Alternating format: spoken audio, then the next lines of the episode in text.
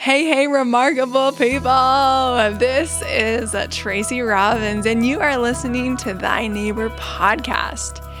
This podcast is designed to inspire you to expand your community, to connect more often with those who are in your path, and of course, to love thy neighbor as thyself. You will hear from individuals in my day to day life who are crushing it and making the world a more lovely place to inhabit. Have a listen. I met Kendall Christensen when living in the DC area. He is a passionate learner. You are about to learn so many things in this interview, and I'm so excited for you to listen. Please check out the show notes. I took extensive notes on this, and you can reference them because I've done the hard work. Also, Kendall has two books Life Simplified, Extraordinarily Handy Life Hacks for Ordinary People, and Come Closer 101 plus charming date ideas, the creative outside the box way to connect and romance. You can find those books on Amazon, and I hope that you enjoy this remarkable interview. Hello, Kendall Christensen. Tell my listeners about who you are, where you're from, your family, hobbies, and profession. Well, Tracy, I'm so excited to be on this podcast. I have the highest respect for you and what you're doing here. And a little bit about me is I'm just a passionate person. I think uh, we were in the same region for a while, and you and I just connected instantly because I was just into a lot of things, and you're into a lot of deep things. And that's kind of my story. I, I went to BYU for my undergraduate, and I was one of those people that, like, I went in there and I was like, I'm going to get the most knowledge possible out of this experience. I got a major and two minors and I still audited anywhere from nine to uh, 18 credits on top of that every year that I was in college. So I was just learning all the time, going to classes all the time. Um, and after that, I did a study abroad in uh, the Middle East. And then I joined Teach for America right after that, when, um, I, and that's also when I got my master's degree in teaching. And then I stayed in Philadelphia and started my consulting there, and then moved to Virginia and did the same thing. Uh, got married, moved back to Utah, and started a computer business. Now I'm in the effectiveness coach and computer businesses. Um, during the pandemic, computers was just a much you know more stable thing than what I was doing, especially with the in-person workshops and stuff like that. And uh, I have a son who is my whole world. I love him to death. I sacrifice so much for him when he comes over. Being a single dad just kind of, you know, takes over my whole life, but I love it. I love every minute of it. I'm so blessed to be an entrepreneur where I can just set things aside if I want to and need to and give him 100% of me, and I wouldn't have it any other way. And as far as hobbies, I mean, an easier question is what is not my interest in hobbies? I mean, I just, I love so many things related to learning and organization, time management, productivity, communication, logic, chess, anything strategy really. I've gotten into strategy video games recently, even psychology, social interactions, emotional intelligence. I mean, the, the list goes on and on. I love, I love so many things. This is very true and something that I'm aware of. And in fact, I told you that multi- Marie Forleo coined the term multi passionate. And from an outsider's perspective, I see you as a very multi passionate person. Something that I know about you is you're a big reader. And so I want to know what you are currently reading. So right now, I just finished three, count them, three books that all had basically the same title and and focus and uh, promise, which was uh, how to think like Sherlock Holmes. and I, I purposefully waited until I could read them all at the same time so I could like compare and contrast. The one by oh gosh, I forget her name already, Maria Kononov, I, I something like that. Um, but but the the subtitle of that book is Mastermind: How to Think Like Sherlock Holmes. That one was by far the best of the three. The other one was was published in England and it was it was more accessible but also you know not very research uh, based or very in depth I'm I'm a statistician and uh, reference nerd, so I look up all the references and read the original research articles so I can know that what the author is actually saying is backed up by the evidence and not just something she wants her readers to think is true because it helps her with whatever she's trying to sell. And also uh, because Down was just with me, Down's my son. I did some research on the best children's books. So I just recently read like the top 50 most engaging, popular learning for uh, kids books. Some of them I didn't like, but I could tell why they were popular. But books like the book with no pictures absolutely deserves that reputation 100%. That that's just uh, what I happen to have read recently is those two things. I collect children's books, so that's really fun. I'd never even heard of that book, the book with no pictures. So I'm. Ex- oh, oh, you got it! You got to read it. You got to get it. It's amazing. It is so great for kids. They love it. It's really clever. Had Have you read the book The Gift of Nothing? The Gift of Nothing. I don't think I have. Well, I I recommend it. It's Tracy's favorite. This is a hard question because you read a lot, but what books are on your top five right now? That is that is tough. I thought about this and I went through my Goodreads and I force ranked ordered books there by by rating. One of my life goals is to memorize 140 books. So I looked at that list. I did come up with five, but uh, with the caveat that this is just kind of where I'm at right now with what I am focused on and learning. I don't know if I could have an all time, but number one, I'm going to give you has actually been number one for five years straight, which what? is unprecedented in my calculation. Maybe it'll be in the top five forever, you can count on, but the other ones we'll see. I would say How to Read a Book by Mortimer J. Adler is is number one. And for your readers, just to make them a little disclaimer here, it's a tough book. I had to read it three times before I really was okay. Now I really am using this and understand it in a way that I'm conversant in it because it's tough. The, the author, Mortimer J. Adler, is really pedantic. He's kind of inaccessible at first, but he, he, he does speak so that the average person can understand. He's just a professor and he doesn't feel like he needs to change how he talks for an audience. He wants the audience to rise to his level. And I, I actually really appreciate that after I put in the work to get there. But at first it was it was very hard. And why do you like this book?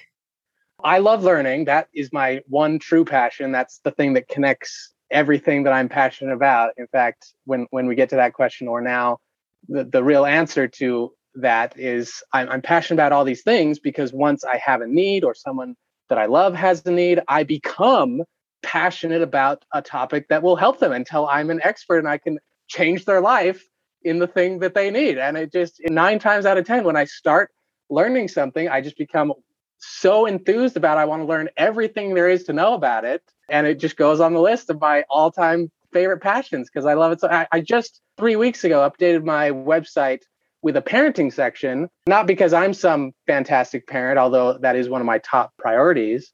Uh, and I do feel like I've invested in in that to to get the best outcomes for that. But I see some other parents who like rely on techniques of behavior management and discipline and stuff that are just wow, they clearly have not read, you know, a single book on the topic. And how can I help a, a group of people where they're so busy, their their heart's in the right place, they want the best for their kids, they just don't have basically any parenting skills other than what they've seen their parents or others do. They don't have any, you know, academic help as far as like what does the research say is best.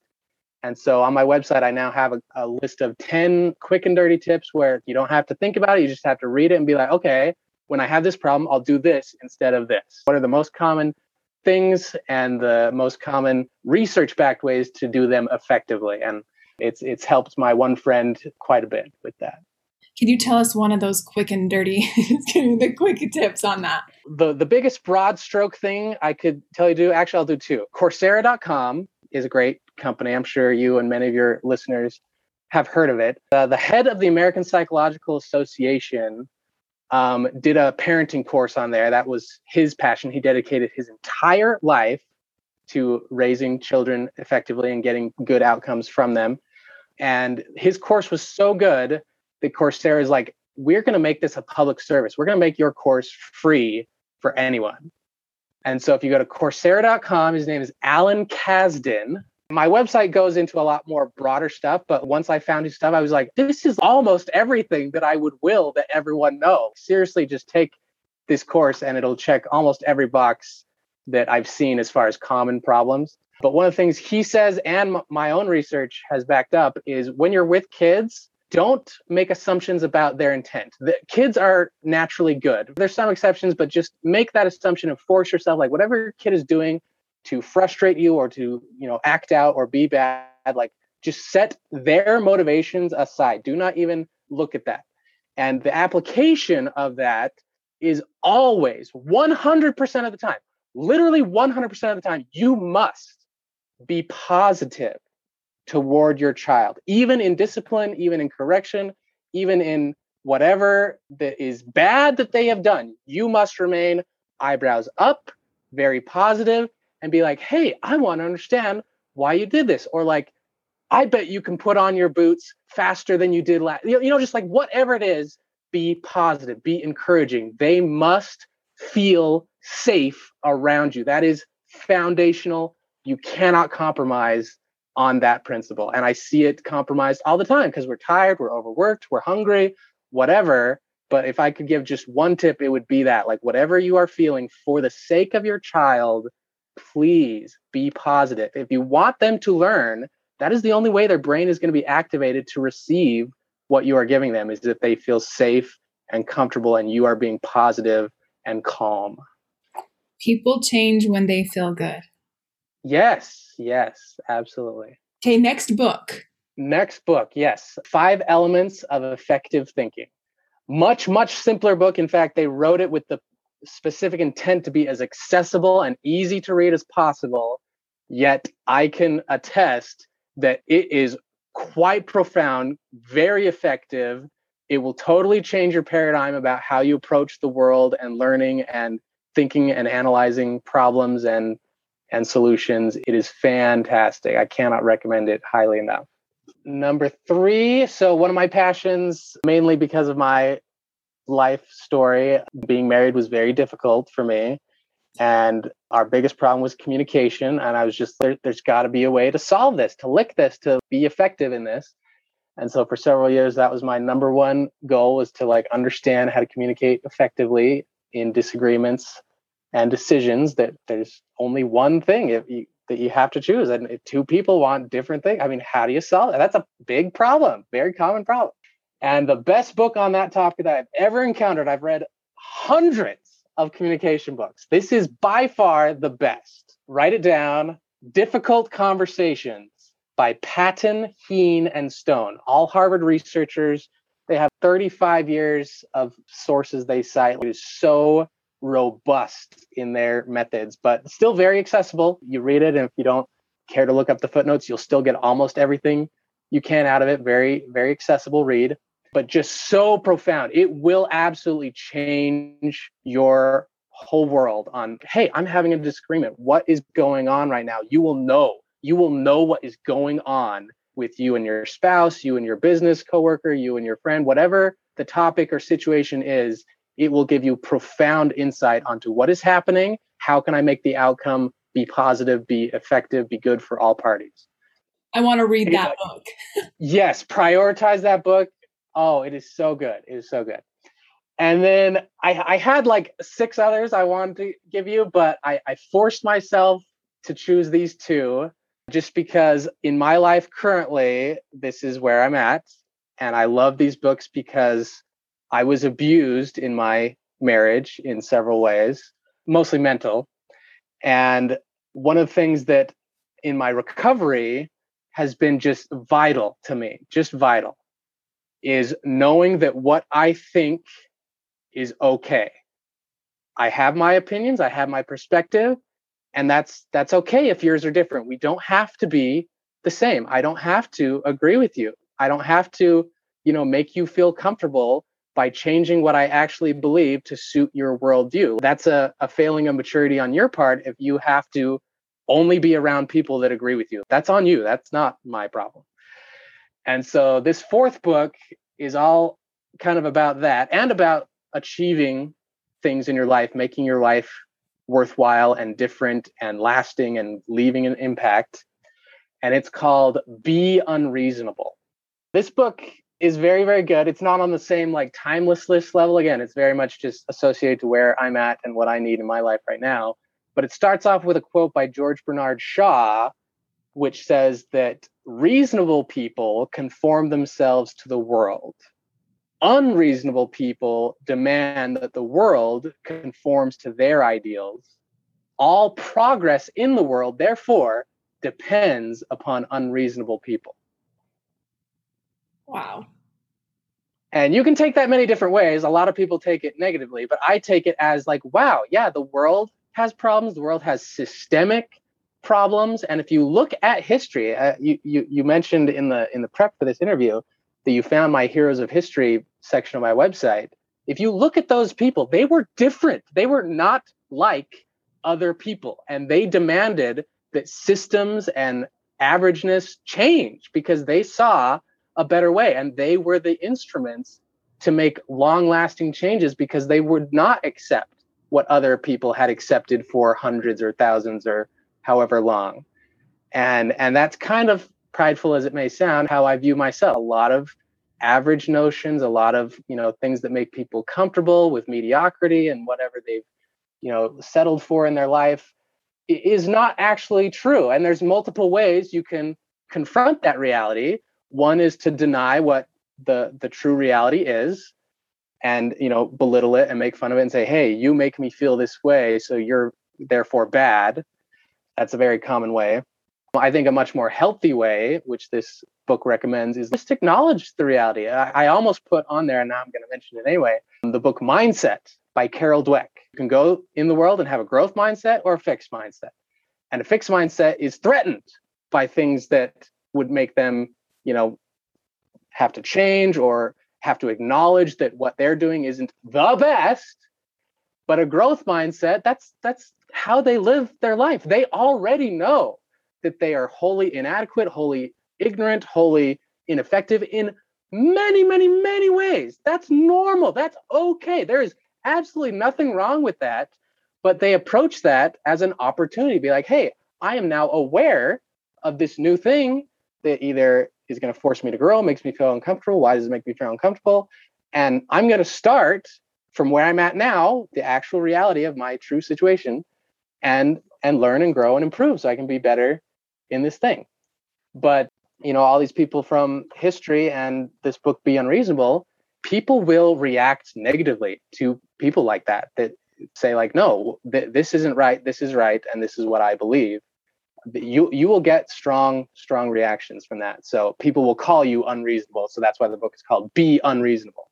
Number five is really short. You can read it in like 30 minutes. And it's something that i believe we're members of the same church. Our prophet at one time uh, thomas s. Monson said he read this short story every year. And when i heard that i was like gosh i gotta i gotta know what this is all about. And i read it and i was like oh my gosh yes i'm gonna read this every year too and it's uh, called The Mansion by Henry Van Dyke. Very, very short, simple story, but such a profound moral lesson and good reminder to each of us about where our priorities should be and what character actually means in this day and age. Oh, beautiful. So many great recommendations there, and you only gave us five of the 25 you wanted to give. That's amazing. And tell us one of your greatest accomplishments and one of your favorite quotes. This was hard. I'm going to go with an older accomplishment. Uh, growing up, I had severe so- social anxiety. I- I'm still very much, very much an introvert this was far far different from that. I i hated going anywhere in public. I hated anywhere where i had to interact or even see strangers. I was so terrified of talking to people on the phone that i literally before i was 18 years old had never had a, a phone conversation where i didn't have at least something written down like a script to follow of what i was going to say because i was just so anxious and afraid and self-conscious around other people just to an extreme extreme ex- extent. And in uh, our church uh, one of the things that's expected of young men is to go serve a mission typically in a foreign country preaching what we believe and and trying to convert people or at least make them aware of our system of, of belief. I remember my whole life i was just dreading this time of my life. I was trying to find any excuse not to go but another part of my personality is a, a high sense of moral rightness. What is the right thing to do, regardless of how I feel? What is the right thing to do? And you must do that. And that won out. And so I did go on a mission, but I was completely miserable the first long while, mainly because of the hot under the collar, anxiety, being around people that I didn't even speak their same language. I mean, I was, I was learning pretty quickly, but it was still just, I will never forget how hard it was to be around people and to meet people and be social and conversant and outgoing and extroverted. It was the last thing I wanted to do. But uh, a leader of the church visited my area and gave a challenge. And again, you know, that sense of duty is like, oh my gosh, you just asked me to do something impossible, but you you said we all had to do it. So now I have to do this thing. And that thing was to talk to 10 people outside of your normal appointments every single day. 10 strangers every day. And i talked to the, the the leader of my mission. I'm like okay this is this is it. I i have to go home now because i can't do this. I'm miserable. I'm failing every day. I feel like i'm so ineffective. Please send me home. I'm so uncomfortable. I'm so unhappy. Just please have mercy on me. Kind of like what this book be unreasonable says is he could have chosen to react to my very sincere pleas multiple ways, but he chose to say, no, elder is, is the title of, of missionaries. No, elder, you can do this. And I promise you, you can do this. And I promise if you do these uh, few steps, you will do this. And he actually gave me another promise.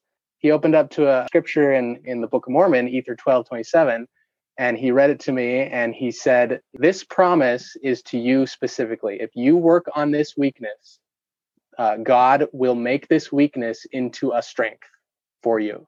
Another part of my story is like I, I, like to go to musicals and plays, and I would always just be so jealous of actors and people who are charismatic.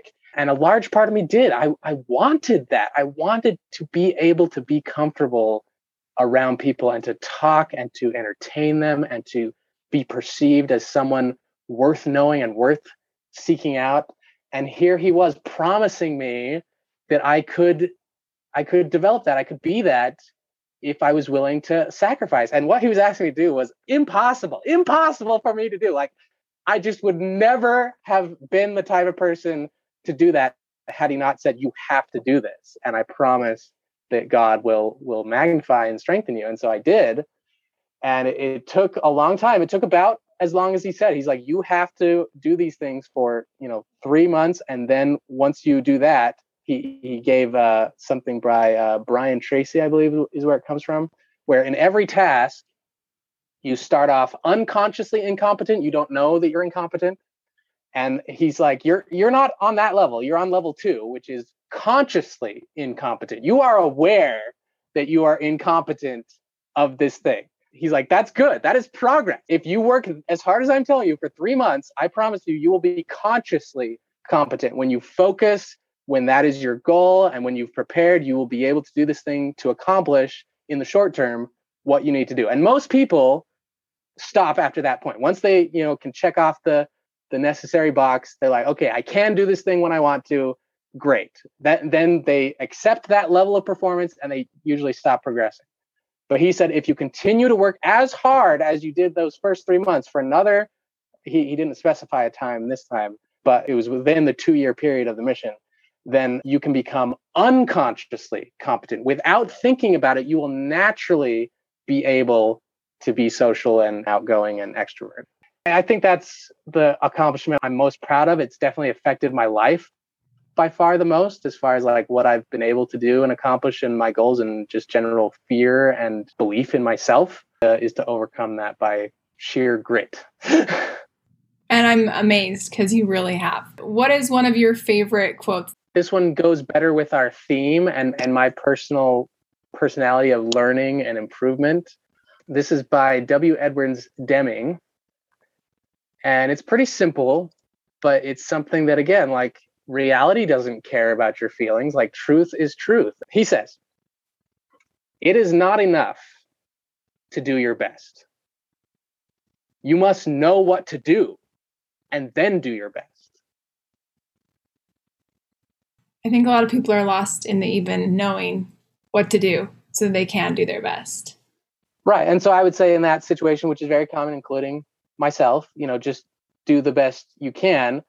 But all all of the recent problems that I've told you I've researched and tried to help these people with, all of them, without exception, they have had the problem, in my biased, judgmental opinion. You can disagree with my opinion, but it is my honest opinion that all of them, all of them without exception, have those systemic problems because in the times that they were gifted with free time or an opportunity to grow or you know even just a, a weekend where they don't have their kids or, or something you know what, whatever the situation may be i strongly believe that we are all given opportunities uh, to to step out of what stephen r. Covey calls the whirlwind and look at how we are doing things and most people never or rarely take those opportunities. They're just like oh finally i get a break and then they go and take a break and it feels good and we all need that. But i would like to attest that a better way is to say okay yeah relax some but in those precious precious moments you have a moral responsibility to assess your life what's working what's not working your goals you know your goals in 5 years 10 years however many years in the future and make sure your time and methods are aligned to those goals. And especially in the case of the person I'm trying to help with parenting, it's been several years where she's had, you know, these same problems, the same problems. And I, I personally have helped her, you know, just kind of with her kids and stuff. And she has tried lots of things. I, I don't know of any mom or dad that just, you know, doesn't want the best for their kids and their hearts in the right place. But that unfortunately is often independent from the actual way that they are going about that. And in my personal biased judgmental opinion, they have not taken the time to be like, okay, I have a weekend. How can I improve my relationship with this child? How can I get the behaviors out of this child? And you know, they they can increase their skills, increase their awareness, increase their ability to know what to do. And then the problem becomes, okay, I know what to do. Now it's just doing it consistently and especially with kids and parenting i mean my time in teach for america can attest consistency is so powerful. And if one time you make an exception or they perceive weakness then the game is thrown off for a, a long time. I would summarize why i like that quote so much because you, you have a, an obligation to increase your learning so that you know what to do more often. No one is expecting us to know what to do all the time. That's that's rare but in the things that are common and consistent problems in your life, I think we have to take those gifted moments to to change the game and to increase our skills and learning and knowledge in those things. And it makes a huge difference. I mean, that's that's habit number seven of Stephen R. Covey, you know, sharpen the saw. And he's like, that's the least common thing that people do. People don't do that. They just don't. They're like, no, I'm gonna take my dull saw and I'm gonna do what I've been doing for years and hope for different results. That's that's the normal. And I think that's wrong. And I think this quote says, like, look, we all have to do this better. Like, it's not enough to just do your best, but that's the worldly notion. Just do your best. And what they mean by that is like, don't take thought for tomorrow. Don't be proactive. Just when something happens, do it with all the skills that you've happened to have at the moment. And, and that's that's wrong. Tell us how you even got to that point where you became wise enough to record things yeah so a little bit about me. One of the things that like on dates um, sometimes i'm asked like what's something you feel like people misunderstand about you or not a lot of people know about you that you'd like them to know? And uh, one of the big things for me is like yeah I, I i know a ton. I've written a ton. I've written books. I've compiled things. I worked as a research assistant for four years and helped publish several other books that way they were basically you know all my work just the professor at the university put his name on it type situation like I, I i know and have done a lot and a lot of it is to my organization system but my my natural ability I, I have a below average memory. Uh, I, I thought I was learning retarded when I was growing up and for several reasons, but uh, I've been able to overcome most of those things, or at least, you know, as people perceive me, I'm, I'm far above average in those things, even though they don't know that I'm actually using techniques so that I can overcome my natural weaknesses and, and, you know, perform on a different level. But it is precisely because I have, I have taken my weaknesses and been like, okay, this is a common problem. How do I solve it? And with learning and memory and um, retaining things, that's been how it's happened. My system is pretty simple. It's just like you alluded to, not many people do it, which is number one, I take extensive notes. When I'm reading a book, I always have either my dictation thing that I can do it. Um, if you have an Android device, they now have uh, character rec- recognition built in where I can take a picture of anything and it will, with almost 100% accuracy, transcribe the words in my camera feed and I can copy and paste it anywhere. I'm always, always recording what I'm learning. Typically, I record it in Evernote. And then uh, How to Read a Book has a system where you're like, okay, you have the information that you feel is important. Now, here's how to categorize it, here's how to organize it, here's how to sift what's important and what's not. And then I use a uh, flashcard program called Anki, A N K I, totally free, unless, again, you have an Apple device, then you have to pay for it. It's, it's free on every other platform. I don't know what's the issue with Apple. And then I use a graph where this is how your the typical memory works on average. And once you're exposed to something, you typically have a lead time of a few days to a couple weeks where like you can recall that and talk about it. But if you don't actively force your mind to recall that information, it actually subconsciously tells your brain, hey, that's not important. You can forget it.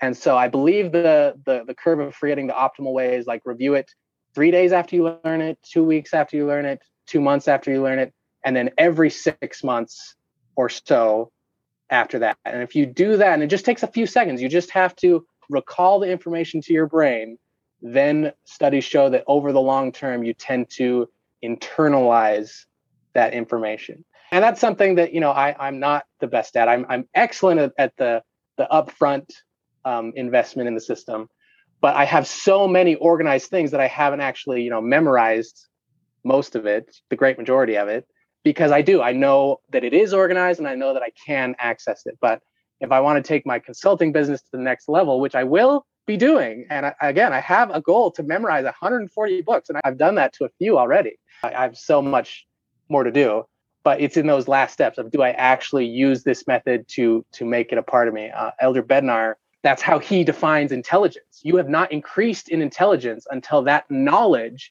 has become a part of your being. That's what intelligence is. All my life, including after my biggest initial transition to be more extroverted, but even after that, I've always had a problem with remembering names. Terrible. Absolutely one of the worst in the world. I'm convinced of it and and a, a, part of it is like I, have learned a lot about how memory works and and most of it is i'm meeting them for the first time my focus is on oh i gotta make sure my hand is in the right place i'm just thinking about so many things because i'm naturally kind of socially anxious that when they say their name my attention is not given to that part of the whole interaction so that, that's the first thing that i've had to be like okay my focus is going to be i am going to be attentive when they give the name. That's that's literally half the battle with memory in, in most cases. Uh, in my case, I have a little bit uh, shorter short-term memory or RAM. I forget the original name, but like the analogy is to RAM working memory. And the way to overcome that problem is it, it's gone over extensively in the book Moonwalking with Einstein. And that is you have to make the memory vivid. Let's say I met you for the first time and you say, Hi, my name's Tracy. And if I did the first part, which again I fail, I fail often to not even get the name up front for whatever reason. Uh, but I'm I'm socially confident enough so that I can say, oh, I, am sorry, I missed your name. What was it again? And so nine times out of ten, if I miss the, the first time, I'll still I'll still get it the second time. Um, and and then you have a choice then. So you've been given the name, and names have a very very short time in your brain because they don't have a lot of things that are associated with strong memory making unless you have a long term relationship with them. Uh, then that's the exception. But for most people, there's almost we have almost zero associations naturally with names. They're just arbitrary letters strung together. We have no strong connections to them. So that's that's the trick number two. You have to force yourself to connect with the word Tracy. So I'd be like, okay, Tracy, I got to remember Trace. And the more vivid and striking and crazy you can make the memory, the better. So I would probably just this, this is my first gut reaction. I would imagine you taking your own hand with a sharpie and tracing all over your face.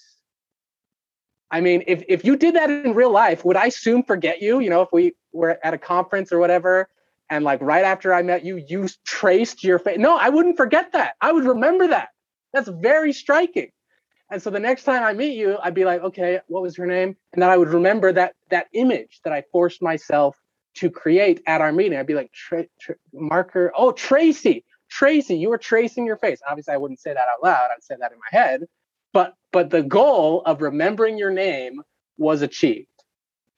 Thank you so much for giving us an actual example. I thought of the same thing. I was like, yeah, trace. Like I would do the same thing. That's what came to my mind as well. But I've never thought of it until right now. So that's awesome. I Meet a lot of Johns. In fact, at my church, I was recently called to the elders quorum presidency, and I'm trying to remember all the elders' names, and John is a common name.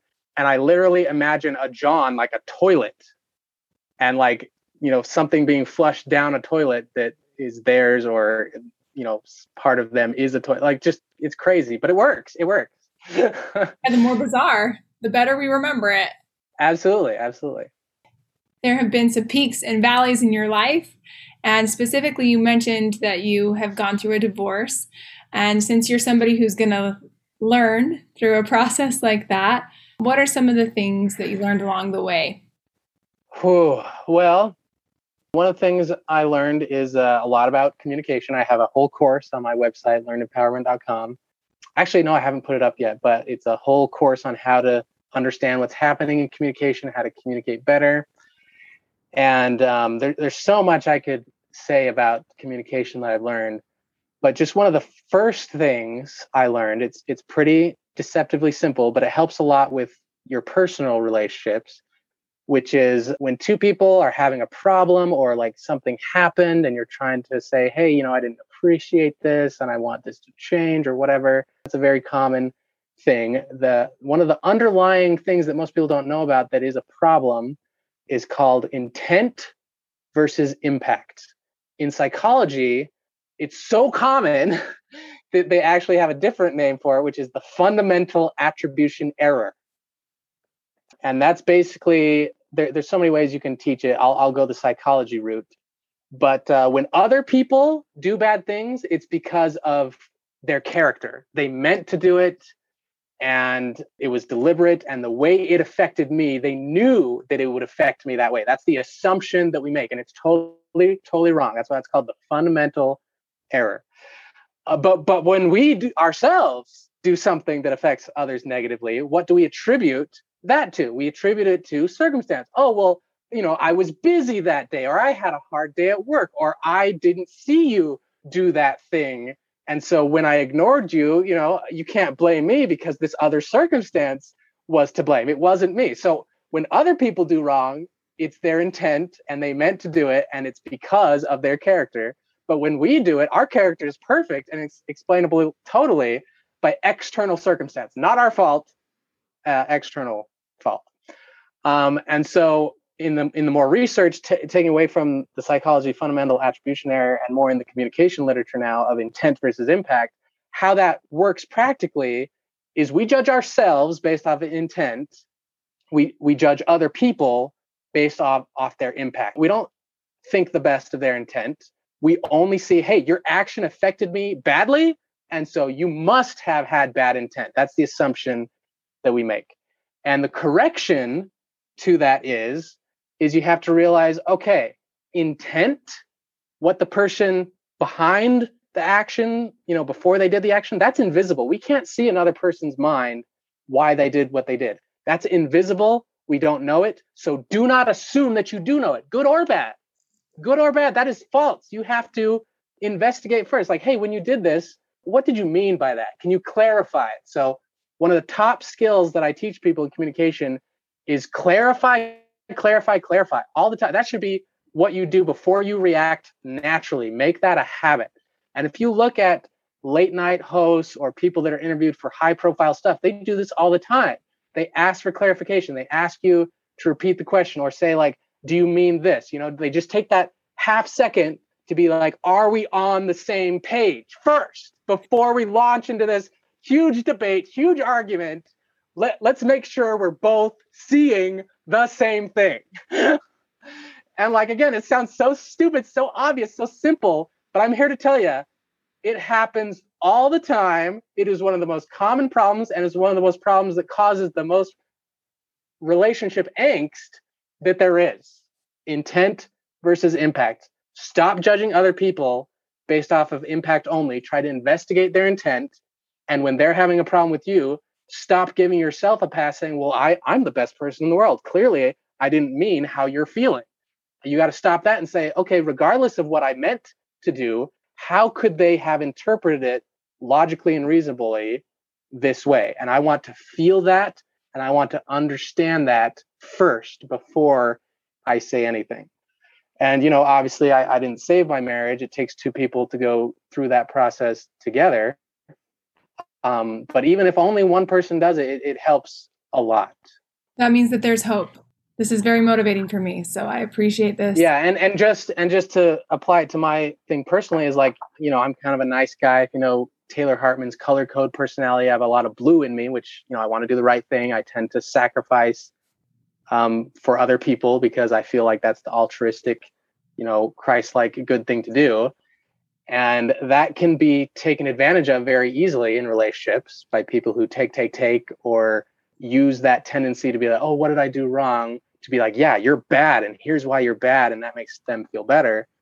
And so, another thing I want to give your listeners that I learned through that ordeal is a new definition of assertiveness. I don't know what um, conception your listeners have to that word, but I had a pretty negative connotation to that. I thought, you know, you had to like get in people's faces and tell them what you think and why they're wrong. Like that's what I thought of assertiveness.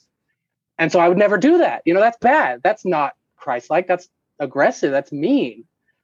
And so I can't remember which book this is from, but I wrote it down. The definition of assertive that I use now is the following acting on the belief that we are on the same level, are equal to others, and deserve the same amount of respect and communication as the next person.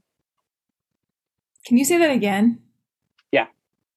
Assertiveness is acting on the belief that we are on the same level, are equal to others, and deserve the same amount of respect and communication as the next person. One of the things that early on in my marriage I didn't really become aware of is like just the balance of how much one person talked over the other, how much one person's opinion was weighted versus mine. And i finally realized like hey you know i i have a right to be heard. Like my opinion is just as important as yours. And and we've listened to you and we've you know worked with you for a while. Now now it's my turn. I i have equal deserving of of respect and worthiness to say what i think. I'm on you're you're not you know like nice people kind of live their life as if other people are better more important to them because we got to be selfless and sacrificing and that's true in some rare cases but overall like no like you are equal to everyone else. You are just as worthy just as lovable just as talented just as you know deserving to have your opinions be heard as they are.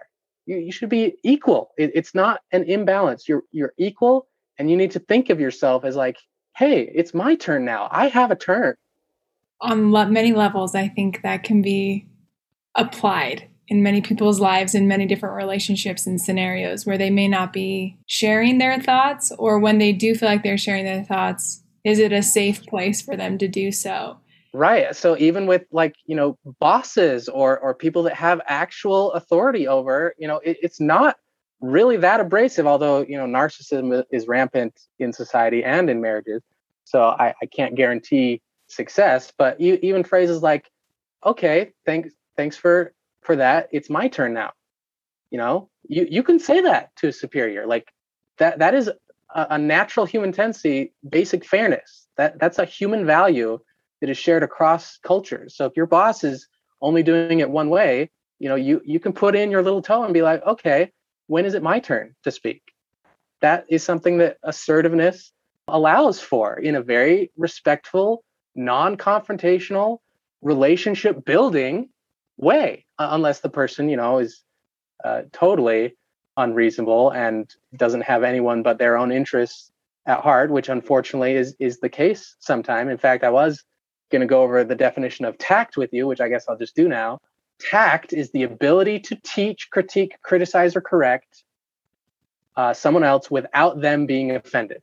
But see that that is not as good as assertiveness because the last part of that definition it actually depends entirely on the other person. And one of the other transformations I had when I was trying to save my marriage was I went to these communication workshops and I met the authors of some of my favorite communication books. And on on multiple occasions, uh, different different authors said the same thing, which is like, look, these these tactics and and and skills they work. They will increase your likelihood of success dramatically. But but there are there are no guarantees. In fact, you can do everything we're teaching you perfectly, absolutely perfectly. Be you know approachable, humble, uh, assertive, appropriately. Do do every check all the boxes, and the other person can still choose to react negatively. That is their choice. You can't take that away. And so that that's the one, you know, the biggest, the biggest problem in, in when I teach communication is like these things work. They will change your life. But so often people expect a guarantee and instant results or the other person to automatically, you know, be who they are not. And and again, even with those people who are just totally narcissistic, totally unreasonable, these things will increase your likelihood of success, but but there are there are no guarantees. And when reviewing your website, I came across your heroes. Can you tell me one or two of your heroes and why they are your heroes? Yeah, so I have a lot of heroes. Um, the the one that like stood out to me, at least as far as when I went to college and I developed a lot of my ideals, which my ideals were severely under attack when I was in Teach for America, and especially my marriage. A lot, a lot of my marriage, uh, my ideals sadly didn't survive. I'm, I'm still a, a positive, idealistic person, but there are some things now where I'm like, that that might not be possible. That just might not be a thing. And like, I think that's a natural progression, but I'm also sad about that change in me. But yeah, I, I still nevertheless have these heroes, and I know it is possible to do many, many great, amazing things. And um, I have I have lots of heroes that are well known. You know, like Steve Jobs was one. He's mentioned a lot in the book, Be Unreasonable, because he was. He was absolutely one of those people that's like, okay, everyone is telling me this thing. This is impossible. This design just can't work. We have to do this and this incrementally. This is too much newness too quickly, blah, blah. You're all wrong. This needs to exist. The world needs this, and I'm going to give it to them. And who's with me?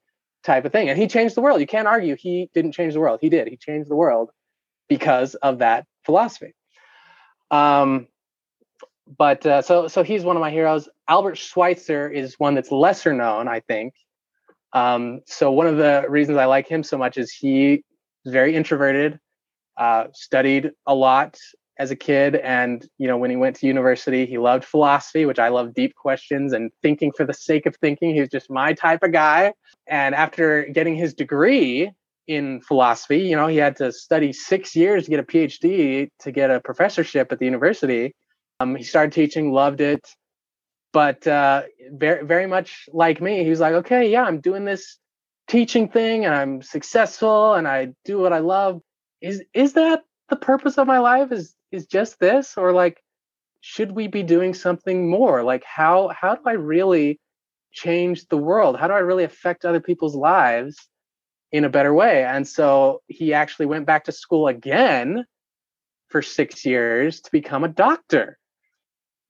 And once he became a doctor, he he started um, working with people and you know saving their lives.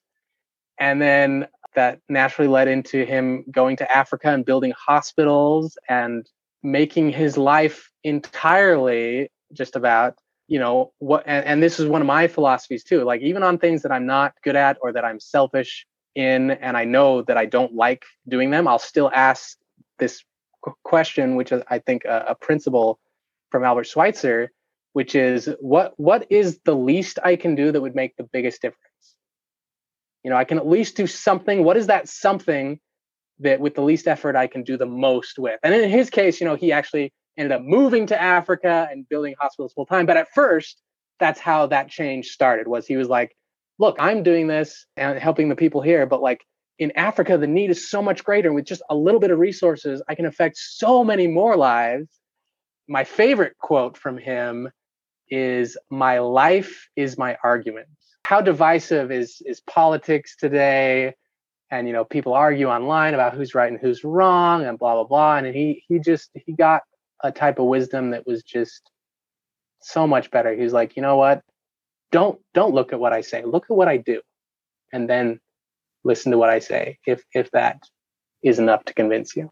I the last two questions one of them is what do you think the world needs now more than ever? Yeah i've i've I thought a lot about this. And um, you know as as a learner as a teacher you know my master's degree is in pedagogy and teaching. Uh, i'm going to go with teachability. Teachability. I, I mean so again to use politics as an example how many people are just so sure of their opinion that they're just right and and how many problems does that create in a society where we have to learn from one another we have to work together we have differing opinions and we have to solve the problems that exist in our politics and in our daily lives with radically different opinions. And the only way that that is going to happen is if we have kind of like what we've been talking about with communication, a little bit of, hey, this, this is just my perspective. Let's not go into this until you feel like I understand your perspective to your satisfaction. If if the world did that, acted on that philosophy, oh my goodness, what a change it would create. But no, what what do we have instead? I'm right, you're wrong. If you don't agree with me, I automatically there, there's research on this.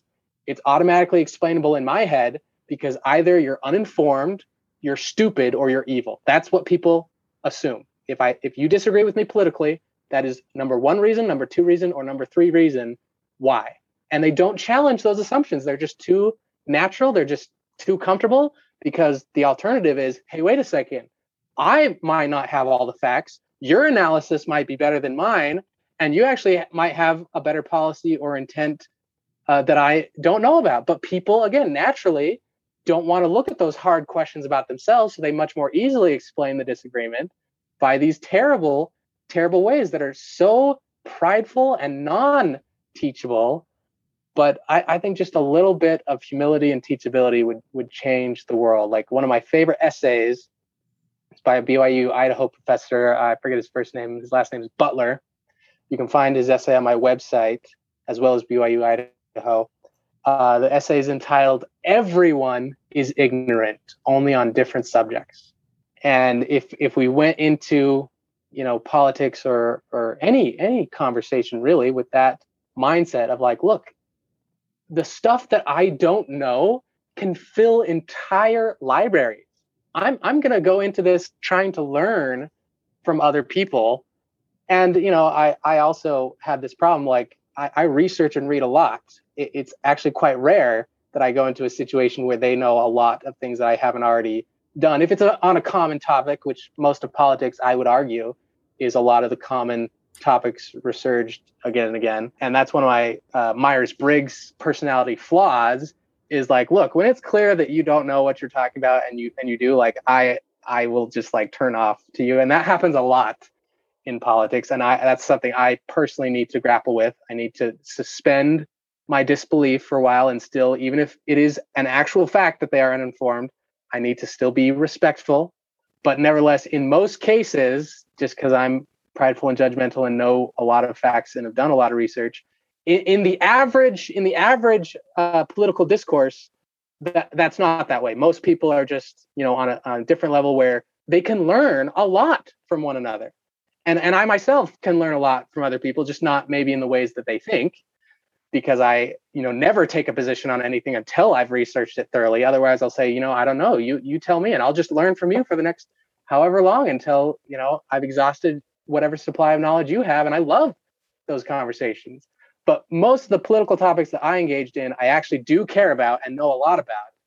And, and so it's different. But uh, nevertheless, I'm always open to other perspectives, something I haven't heard before. Like I love to learn and will absolutely change my opinion in light of better facts or a better argument. I, I have no allegiance to a side or to an argument or to a political party or to a philosophy. I only I'm on the allegiance of truth. If truth, you can convince me that something is true, I will change to that new and better way. Absolutely. I've done that with people I totally disagree with. They they convince me, wow, your argument is better than what I believe. I have to change.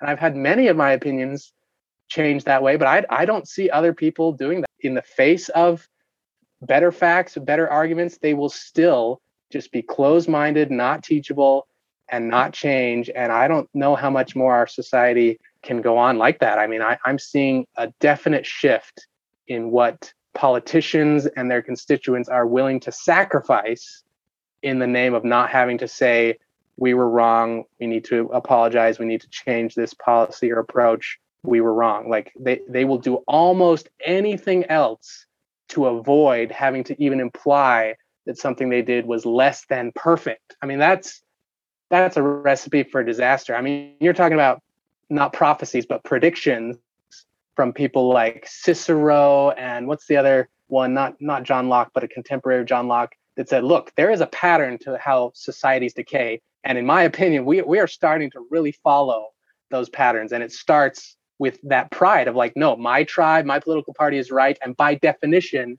anyone who disagrees with me is wrong. That is one of the key elements to societal decay, and we are seeing it. Yeah. So, how have the neighbors in your life taught you to either change or improve the world?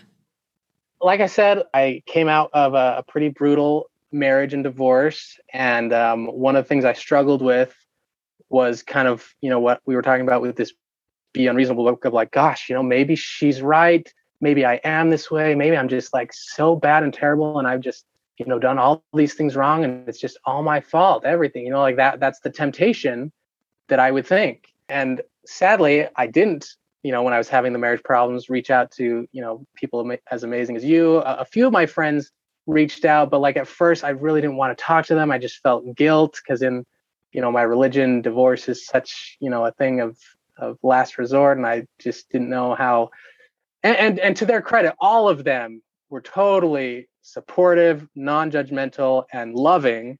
And I should have reached out to them earlier.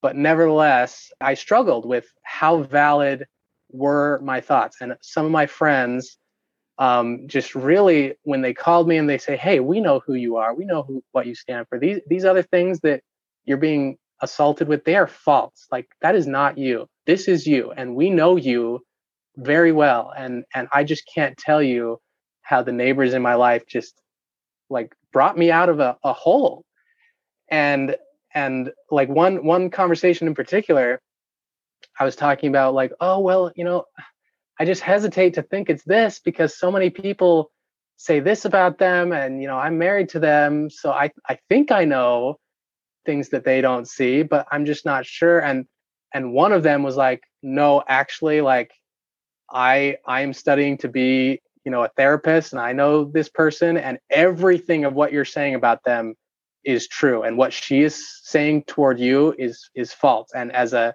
you know professional who knows this thing objectively like i am seeing all the same things that you're seeing and i i can't tell you what a switch that was because again my natural inclination is to be altruistic self-sacrificing think the best of other people and and that was causing a lot of problems because that wasn't the truth. The truth was what this person was what they were doing was was kind of sick. It was it was it was maladaptive and abusive to to say the least.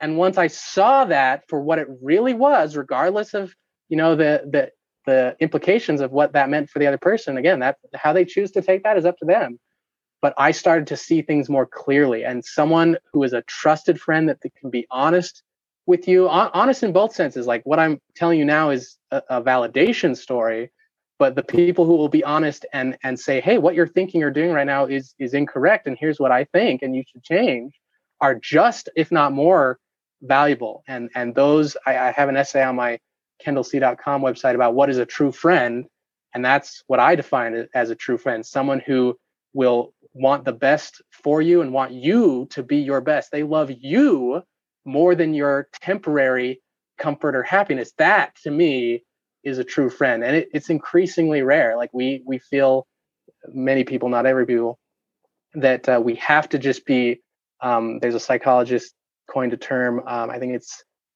roberts is his name and he's like no we have to have unconditional positive regard. No matter what you do no matter what you say it's all great. You're great in every way and that's the way to make friends and have strong relationships. I i cannot subscribe to that. That is that is being a yes man, a flatterer. There's scriptures in my religion about that, against that. But I'm, I'm here to tell you that is very strongly in our culture. Like even even in religious circles, we feel like that is the higher way of like, oh, we can't judge, we can't make others feel uncomfortable. That's not our stewardship type of things. And the sacrifice to that is a lack of truth. And I think it's dangerous. And that's why I define true friendship, true neighborliness as hey I, i'm a seeker of truth and doing what is right and here's what i say you can take it for what it's worth it's just my perspective but it is my moral obligation to at least make you aware of this thing. And how can we reach you? If people want your services kendall if they want to follow you if they want to go see your resources where do they go? My twitter handle is at kendel c k-e-n-d-e-l letter c for Twitter. Uh, people can find me on Twitter. Uh, I have two websites, kendelc.com and learnedempowerment.com. So my email, and that's learnedempowerment at gmail.com. Amazing. Kendall, thank you for giving me your time and your wonderful wisdom.